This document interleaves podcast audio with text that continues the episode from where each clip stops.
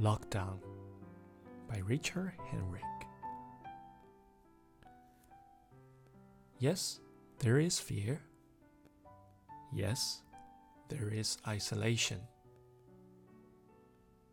Yes, there is panic buying. Yes, there is sickness.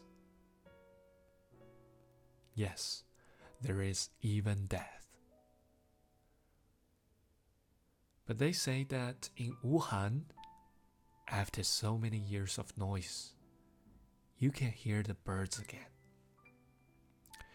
They say that after just a few weeks of quiet, the sky is no longer thick with fumes, but blue and gray and clear. They say that in the streets of Assisi, people are singing to each other across the empty squares, keeping their windows open, so that those who are alone may hear the songs of family around them. They say that in a hotel in the west of Ireland is offering free meals and delivery to the housebound.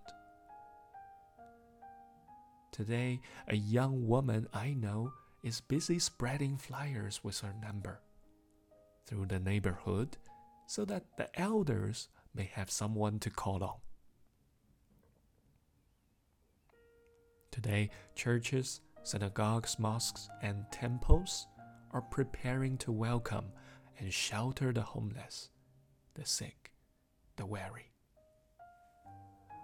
All over the world, people are slowing down and reflecting.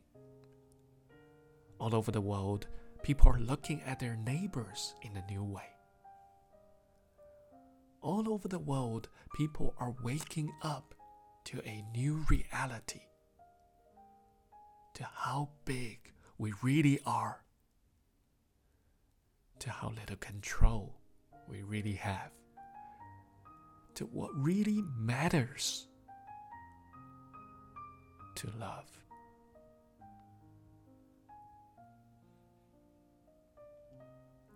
So we pray and we remember that, yes, there is fear, but there does not have to be hate. Yes, there is isolation, but there does not have to be loneliness. Yes, there is panic buying, but there does not have to be meanness. Yes, there is sickness but there does not have to be disease of the soul. Yes, there is even death, but there can always be a rebirth of love.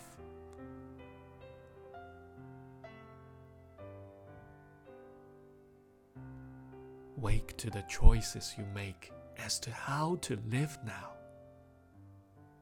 Today, breathe Listen behind the factory noises of your panic.